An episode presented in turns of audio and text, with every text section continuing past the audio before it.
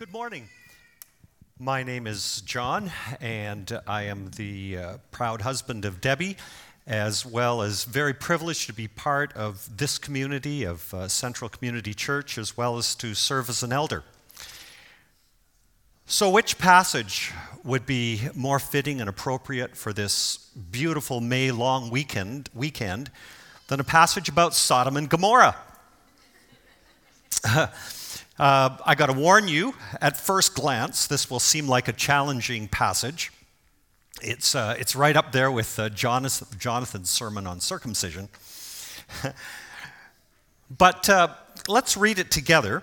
And, uh, and even though from a distance uh, a skeptic might scoff that, um, that, that we're going to be seeing some kind of like a weird reverse auction uh, where God and Abraham are squabbling over the least number of people required to keep uh, Sodom and Gomorrah seeing another day.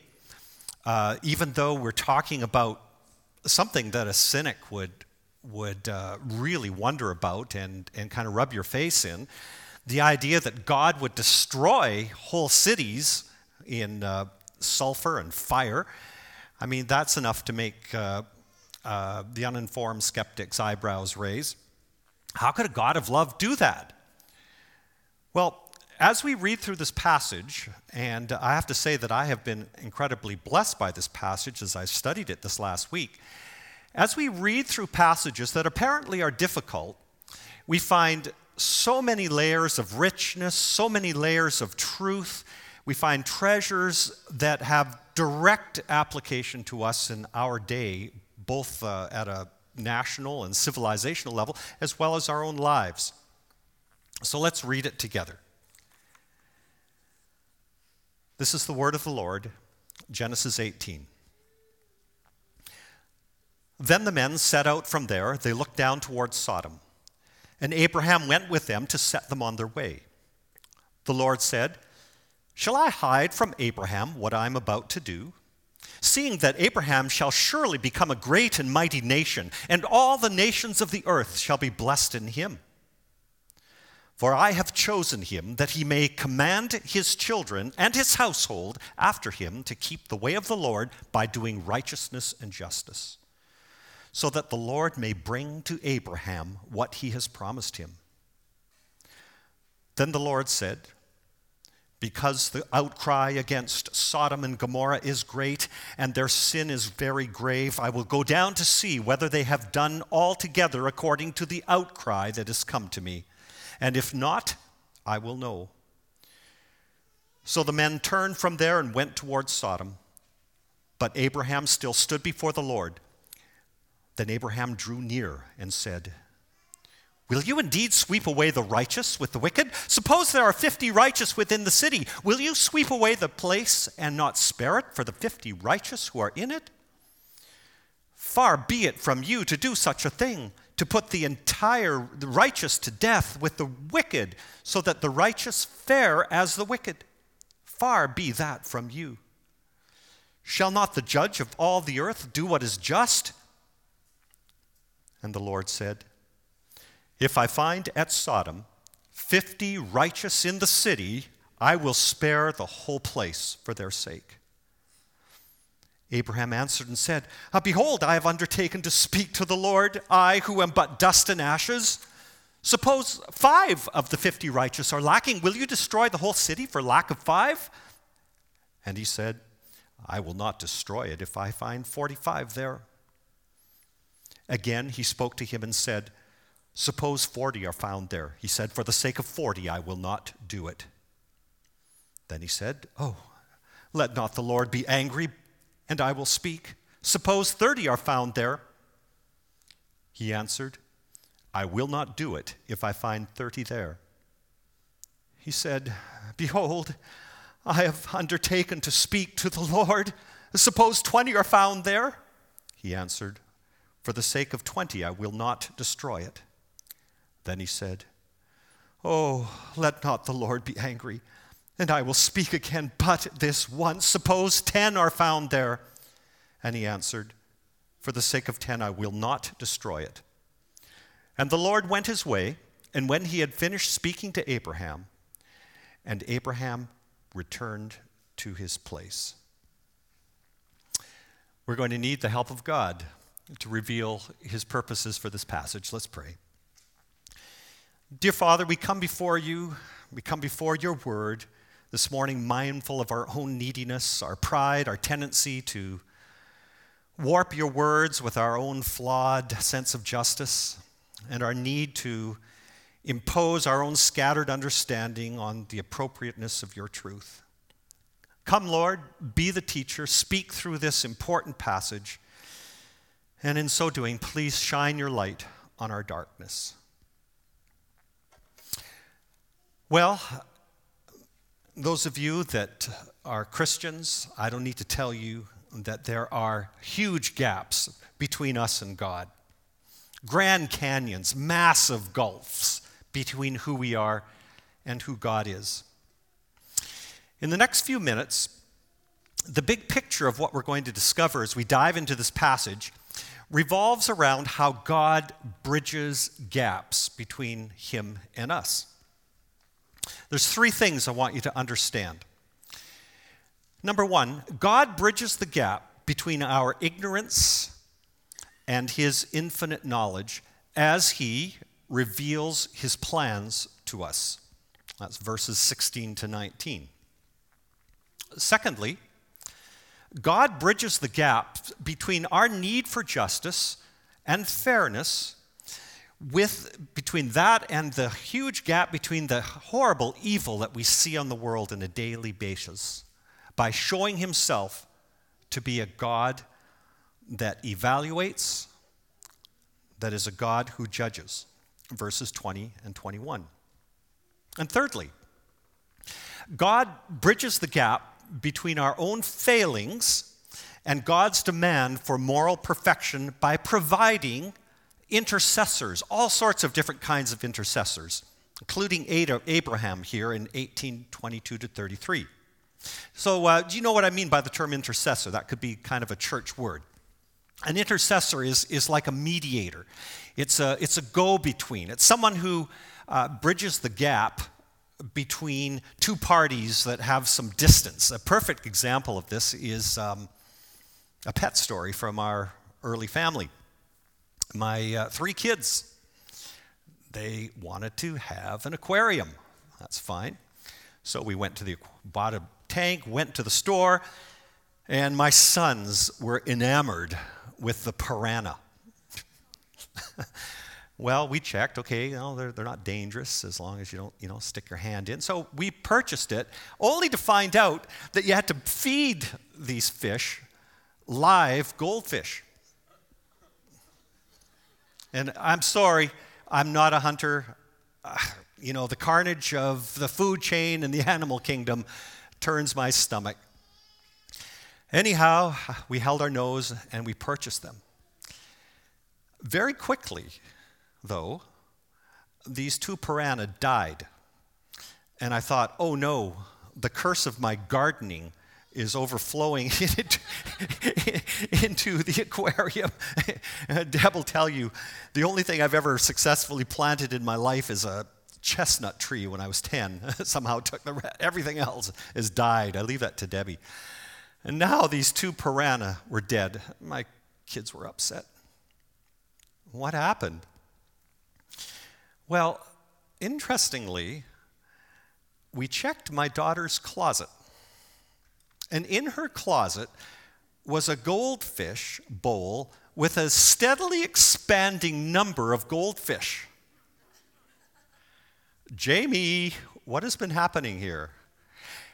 Jamie had been sneaking down when no one was looking and rescuing those poor defenseless goldfish, scooping them out of the tank, putting them, saving them, and the piranha were dying of starvation.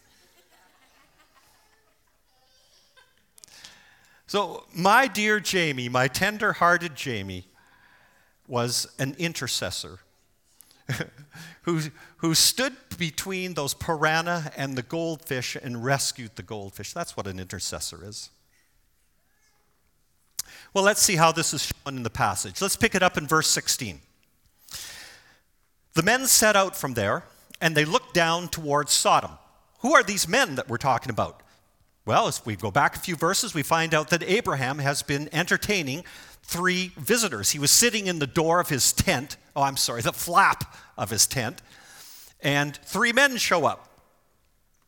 Now, the narrator tells us that one of these is none other than the Lord, but there's no indication that Abraham knows who the, their identity is. But as, as the story unfolds, it becomes very evident that there's something very otherworldly, supernatural about these individuals. It becomes, in, it becomes evident that we're not only dealing with the Lord Himself appearing in human form, but the, the other two are angels. But Abraham is a gracious host, and he prepares this wonderful meal for his visitors. And then the visitors start to prophesy, reaffirming a prophecy that his old, barren wife was going to have a child when they returned the year after. And uh, they displayed knowledge. They rebuked uh, Sarah, his wife, for lying. It became very evident that we're dealing with not human beings, but supernatural visitors. So in verse 16, after the meal, it says, Then the men set out from there, and they looked down towards Sodom.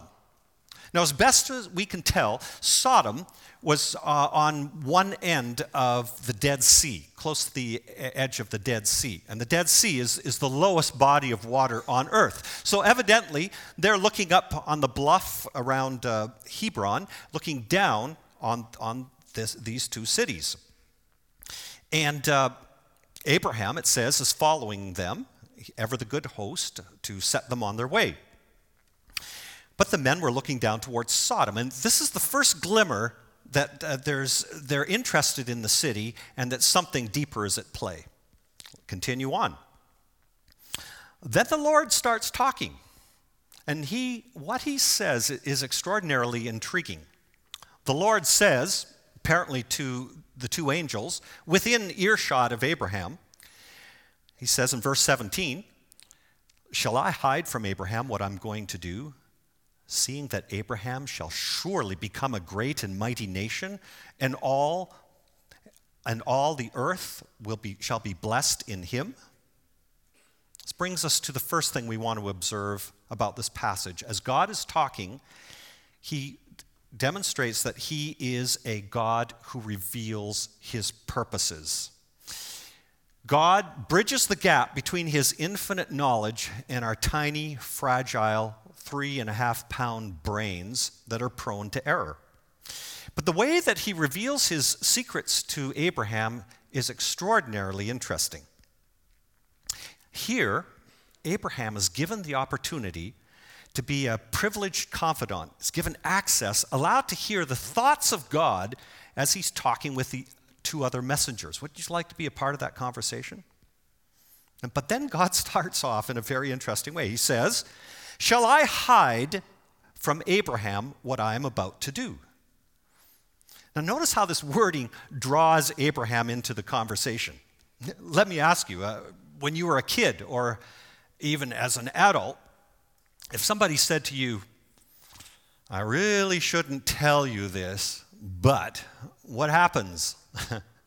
Suddenly, your mental radar is sent, set, set to maximum sensitivity. The dial that controls your curiosity is cranked all the way to the right. And now Abraham is focused, and God continues to reveal more of his purposes. Let's continue on into 18. Shall I hide from Abraham what I'm about to do? Seeing that Abraham shall surely become a great and mighty nation, and all the nations of the earth shall be blessed in him. God starts by reiterating his promises that he made to Abraham. Abraham has, as you know from our studies, have been given many incredible promises. There's a promise that he would become a great nation. There was a promise that he would be blessed, that his name would be great. There's a promise of land for his descendants. And perhaps the most important promise was that through Abraham, the whole world would be blessed. And of course, that occurred from the line from Abraham to the, the coming of Jesus Christ. But here, and I want you to catch this because it has direct application for us today. God shows something new. How did God intend to activate those wonderful promises to Abraham? It's one thing for someone to make you this incredible promise, promise you all of these things. It's another thing to actually deliver them. How was God going to deliver these promises to Abraham? Notice how God revealed his plan of how these promises were going to come about. Look at verse 19. For I, that is God, have chosen him that he may command his children and his household after him to keep the way of the Lord by doing righteousness and justice, so that the Lord may bring to Abraham what he has promised him. You catch that?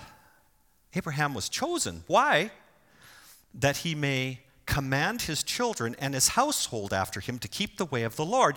And God reveals that it is through the training of Abraham's family that God would reveal and activate and fulfill these incredible promises.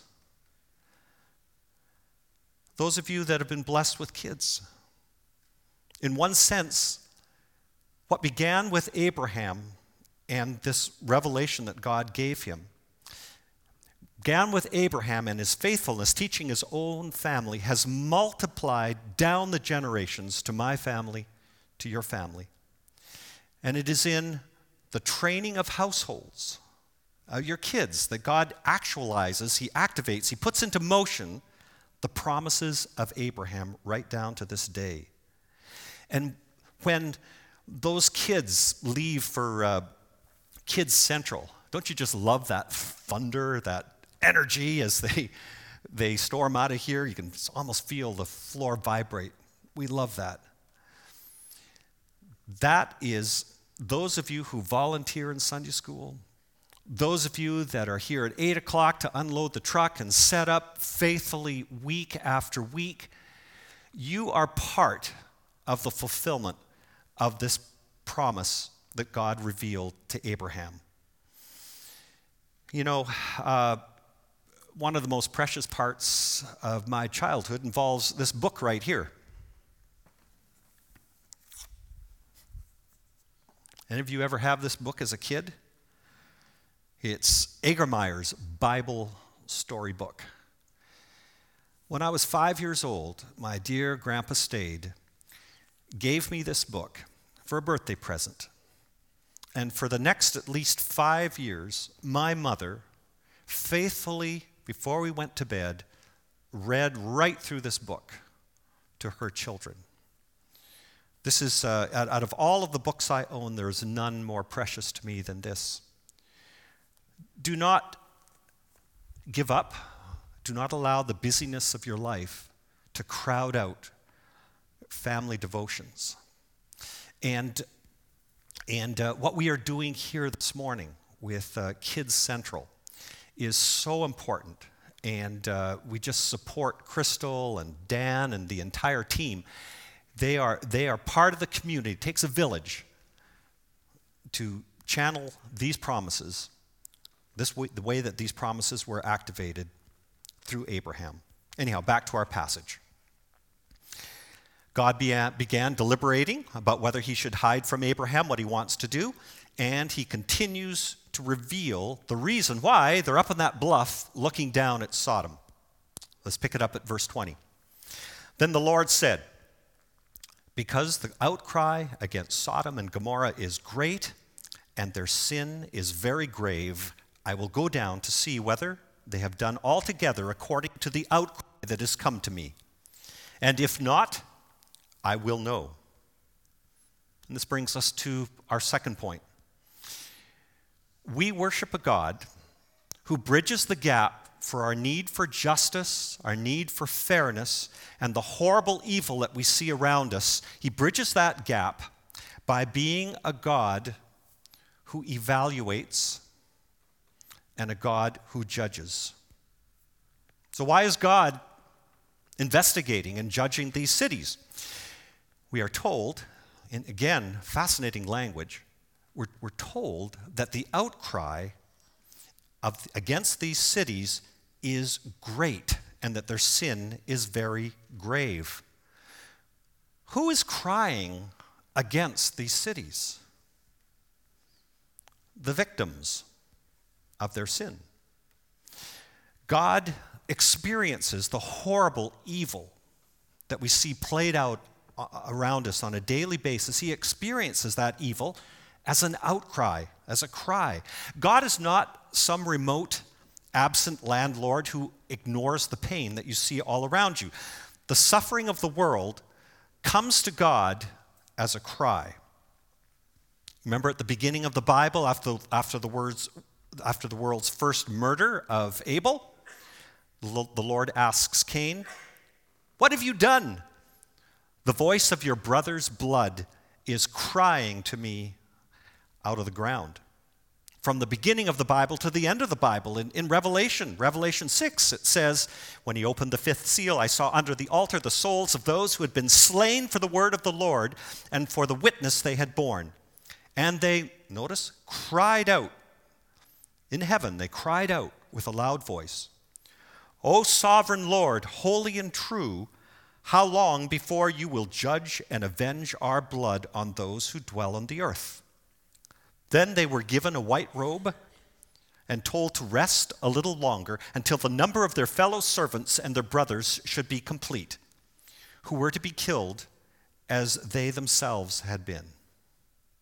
And oh my goodness, I think most of you are aware, are aware that the number of those fellow servants, of those martyrs who are being killed in our day is horrific. And the cry that God must be hearing from the uh, assassination and obliteration of, of his children must be deafening. Uh, one organization called Open Doors that um, monitors and tracks and advocates the persecuted church, they estimate that in the top 50 countries where Christians are persecuted, persecuted there's a fully 245 million Christians in the world that are under threat, an increase of over 30 million in 2018. One out of nine Christians globally experiences high levels of persecutions in all of the world's 195 or so countries. But this passage is telling us that those cries from Abel, right to the victims of Sodom and Gomorrah that God is hearing, right to the martyrs in Revelation, are heard by God, and that He evaluates, He investigates, and He judges the horrible brutality and pain suffered by the innocent. Sometimes that judgment is delayed for a while, but it will come delayed, as if we're told in Revelation. But sometimes God acts directly, as he is about to do with Sodom and Gomorrah. So, why were Sodom and Gomorrah being judged? Well, we know something about the sin. Um, as we move into chapter 9, uh, we, are, we are told that the two in, uh, angels that went to visit Lot uh, were threatened with the savagery and brutality of the entire city. It says, down to the last man, young and old, everyone in the city, every male at least in the city, attempted to assault these two angels. It says they tried to bash down the door of Lot's house. And even when the angels blinded them, they still were groping, trying to get at the visitors. What a sick picture. And besides their violence, Ezekiel expands our understanding of the sins of Sodom and Gomorrah by adding that it was their lack of pride and their arrogance and their lack of compassion for the needy that added to their list of sins. And, uh, and incidentally, uh, I, I love following the discoveries of archaeology, but sometimes it can be very sobering.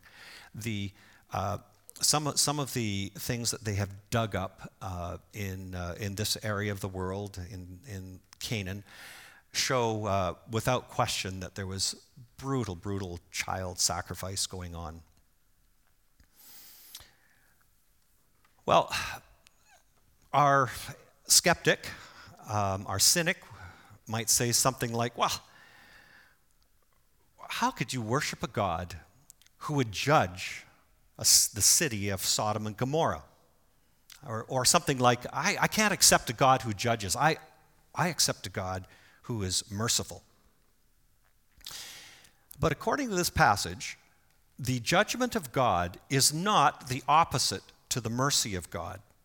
Sometimes God's judgment against the oppressors is an act of mercy for the victims. Uh, think, think of uh, how uh, the Jews in the death camps in the Second World War responded when the Allied soldiers came and judged their guards by releasing them. God as a judge, God as administering justice, is often intertwined and the same thing as his mercy. So, Sodom and Gomorrah's time is up. Uh, one of the things, one of my hobbies, I guess, one of the things I'm really interested in is, is studying civilizations and empires and trying to figure out why it is that some of them disappear. In fact, eventually they all disappear. But what are the factors that make an empire great, and what are the factors that turn it on its head and uh, and uh, allow it to disappear?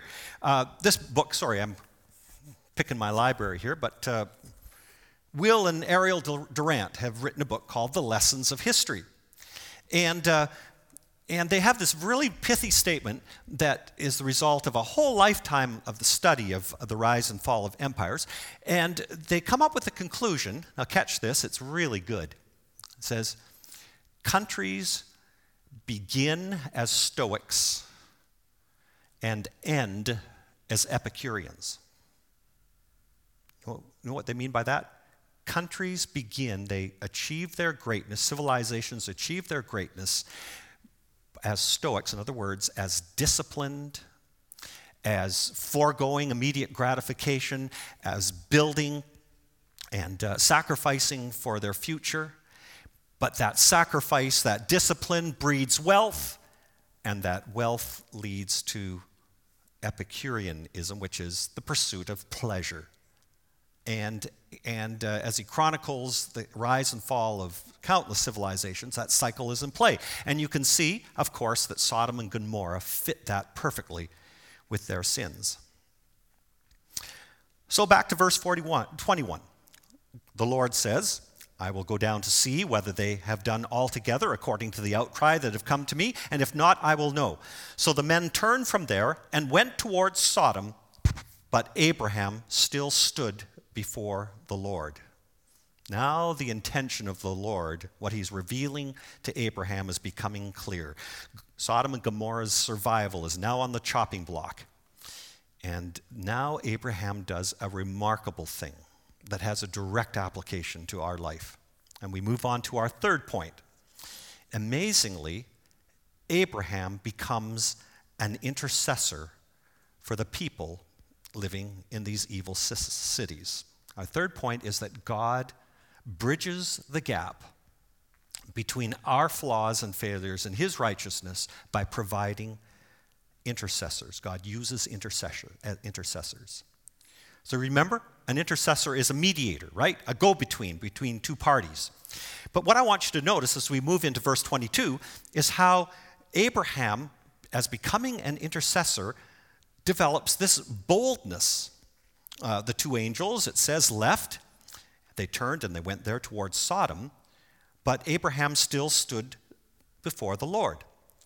And Abraham had a transformation. He became very different from that fearful, quaking Abraham that we studied about a few chapters back when he was in Egypt, so afraid that he would lose his wife that uh, he lied about Sarah being his sister to save his own skin. Now, in this context, Abraham almost becomes audacious. It says in verse 23 that Abraham drew near to the Lord. One commentator I read, who knows way more Hebrew than I do, said that this is the first time that a human being has dared to initiate a conversation with God. And another scholar, even more interesting, another scholar says that the language drawing near to God is in Hebrew actually a legal phrase.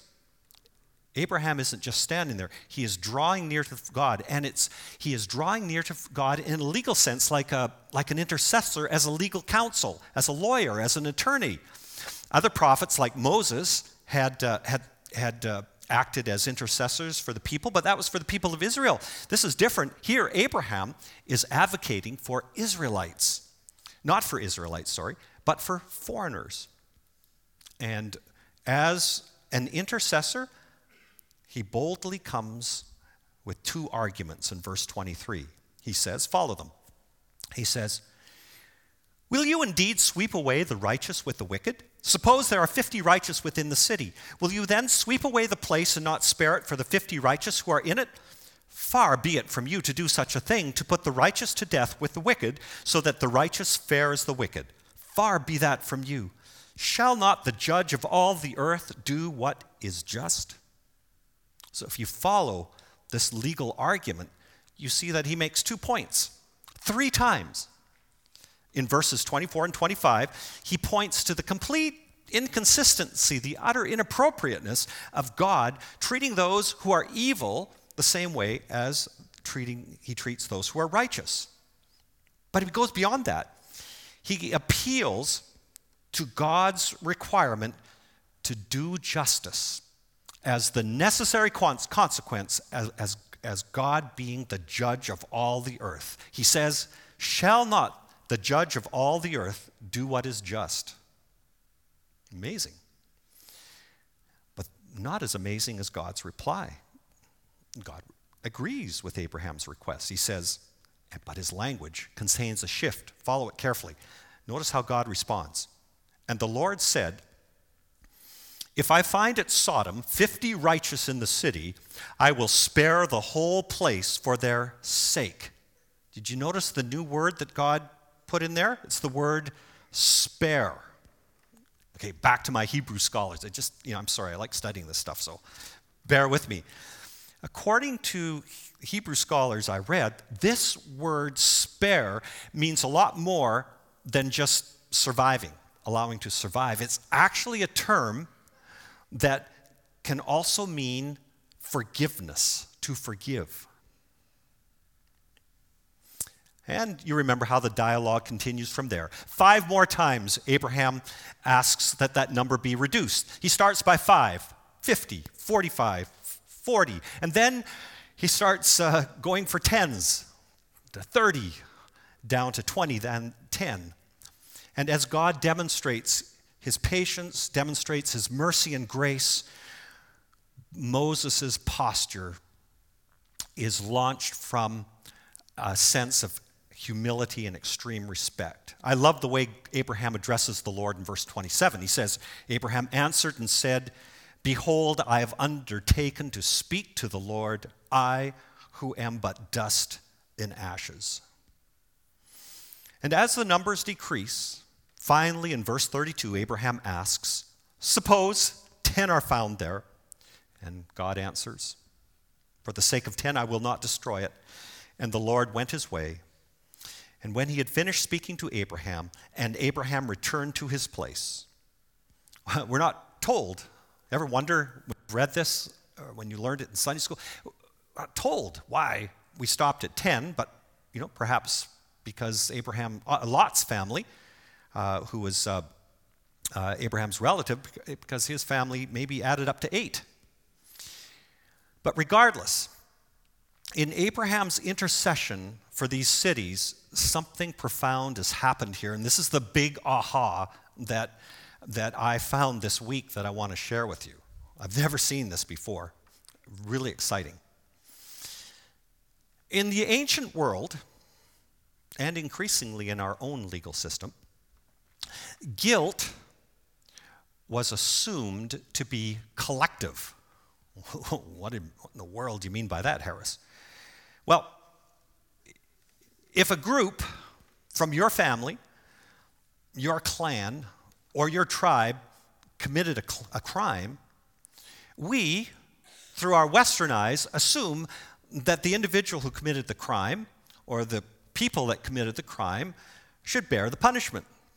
That's how our legal system uh, historically has been, has been uh, set up. You know, if you uh, do the crime, you do the time, right? But that's not the way that the ancients understood it at all. If someone from your clan or your tribe committed a serious offense, you, because you're a member of that group, can be hold, held liable. You can be judged as guilty, even if you personally didn't do a thing. That is the meaning of collective guilt. The whole group could be held liable, could be held guilty for the actions of a few. But God, and this is, this is what really excited me God, as he allows Abraham to negotiate with him, he leads Abraham into a stunning insight. What if that the process of that collective guilt could be reversed? What if collective guilt could be stood on its head? What if instead of the guilt of the few transferring and expanding onto the guilt of everyone else could be changed so that it's not the guilt of the few that leads to the guilt of the many, but what if it could be changed so that the righteousness of the few, the righteousness of the ten, could expand into the forgiveness and the survival of the many? What a profound truth Abraham has discovered here. But of course, he failed as an intercessor.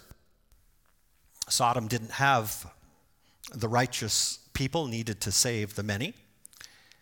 And what was required, and this is what Abraham is symbolizing as an intercessor, what is required is a much more radical righteousness. For that transfer of righteousness to occur, there has to be the provision of something like a suffering servant of Isaiah 53. Remember? Who was pierced for our transgressions, who was crushed for our iniquities. Upon him was the chastisement that brought us peace, and with his wounds we are healed. The righteousness of the one, the suffering of the one, radiates out and expands into the healing of all. Then there's the need for a second Adam. Do you remember 1 Corinthians 15 21? Powerful verse. For as by a man came death, by a man has come also the resurrection of the dead. For as in Adam all die, so also in Christ shall all be made alive. Like it or not, we are part of a whole sorry creation of collective guilt collective guilt that expanded into the sin of these cities, the collective guilt that has come from the sin of, our, of Adam, that has flowed from the horrific uh, sins of Sodom and Gomorrah, flowed into your life with the death that you've experienced in, uh, in your families, to every grief and sorrow you felt. For as by a man came death, for as in Adam all die, the guilt of one expands into the guilt of all. But now in Christ, that collective guilt has been reversed. Now, the righteousness of the few, in this case, the righteousness of the one, can be expanded into the righteousness and life of the many. For as by a man came death, by a man has also come also the resurrection of the dead. For as in Adam all die, so also in Christ the righteousness of the one expands into all being made alive. So Abraham is, is acting as an intercessor, and he wasn't successful in the end. But for that transfer of righteousness to the guilty to occur, we need a better intercessor, of which Abraham was just a symbol. We need an intercessor who is a high priest, who, in the words of Hebrews 7, is able to save to the uttermost those who draw near to God through him, since he also lives to make intercession for them. To experience that, that righteousness, that life, we need an intercessor who can eliminate all charges and justify us. In Romans 8, it says, Who shall bring any charge against God's elect? It is God who justifies. Who shall condemn? Christ Jesus is the one who died, and more than that, he was raised, who is at the right hand of God, and who is indeed interceding for us. See, Abraham was a symbol of intercession that pointed forward to the great intercession, Christ. But there's more intercessions than that, intercessors than that. We need an intercessor like the Holy Spirit, who we're told in Romans 8 helps us in our weakness for we do not know what to pray for. We do not know what to pray for as we ought, but the Spirit Himself intercedes for us with groanings too deep for words. And He who searches hearts knows what the mind of the Spirit is, because the Spirit intercedes for the saints according to the will of God. So, in our journey this morning, as we've gone through this difficult passage, we've, we've found incredible grace. We've seen, first of all, how God reveals his purposes to us. Secondly, we've seen how God is not an absentee landlord, but is actively involved in assessing and judging of the world. And thirdly, we've seen how God uses intercessors. I'd like to, uh, like to leave you with two takeaways. God, number one, God wants you to be an intercessor. Becoming an intercessor is not something that's limited to spiritual giants. It's a mandate for all Christians, all of us. He wants us to use the power of the intercessors he's provided for us, as well as to take on the responsibility of becoming intercessors for others. It is not something that's limited to a small portion of the child of God. It's, it's a requirement. And that's why we frequently have prayer uh, after the service. That's why Tuesday, uh, this Tuesday, if you need prayer, uh, you come and, uh, and uh, pray with the elders at 615. And uh, the, the elders earnestly desire to take on that ministry of intercession. Oh, some of the some of the situations that we've come across and some of the incredible answers to prayer that we have found as people humble themselves and I've had to do this too. I've had to rely in crises in my life on the intercession and intercessors of the church. So come and become an intercessor yourself and shoulder the burdens, bring the burdens and difficulties of those around you to God. And, and so, but a lot of you are probably like me. It's a lot easier to give uh, help than receive help. Don't be afraid when something is really troubling you to come and draw on the resources of the intercession of the body of Christ. Samuel 12, 22 and 23 says, Samuel's uh, giving his farewell address, he says, For the Lord will not forsake his people for his great name's sake, because it pleased the Lord to make you a people for himself. Moreover, as for me, far be it from me that I should sin against the Lord by ceasing to pray for you. Even a spiritual giant like the apostle Paul needed intercessions, intercessor and intercession for himself. He said in Romans 15:30, "I appeal to you brothers, by our Lord Jesus Christ and by the love of the Spirit to strive together with me in your prayers to God on my behalf. Strive together with me in your prayers to God on my behalf. Wait a second, couldn't Paul just pray for himself? No. Of course, he could pray for himself, but he needed to draw on the resources of the Holy Spirit, channeling through his body, the body of Christ for that power that comes from intercession. So that's the first takeaway. Uh, the second takeaway I want to leave with you with this amazing passage is this really simple but profound. Don't underestimate the importance of living righteously. You cannot possibly understand the implications of you facing and overcoming the temptations that assail you and me every day. You, you don't know the effects of your righteousness. It's like a pebble that's flicked into a placid lake and uh, it plops in there, and these radiating little riplets move out. And as other pebble, pebbles of conquered temptation are thrown in the lake, they interact and they span generations. You have no idea of how you standing in your hour, hour of trial and your hour of temptation will impact the future. All it took was 10 people to save a whole city. What kind of power could flow into our land with whole churches living in holiness and integrity amidst our own Sodom and Gomorrah that we're living in? Let's pray.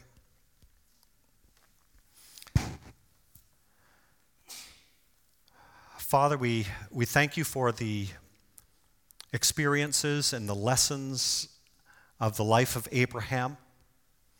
Lord, we ask that, like Abraham, we will take on your mandate to intercede for the members in our families, the members in our church, as well as the precious people that surround us in our community. Lord, give us your power to stand and to be among the ten righteous in Sodom. In Jesus' name, amen.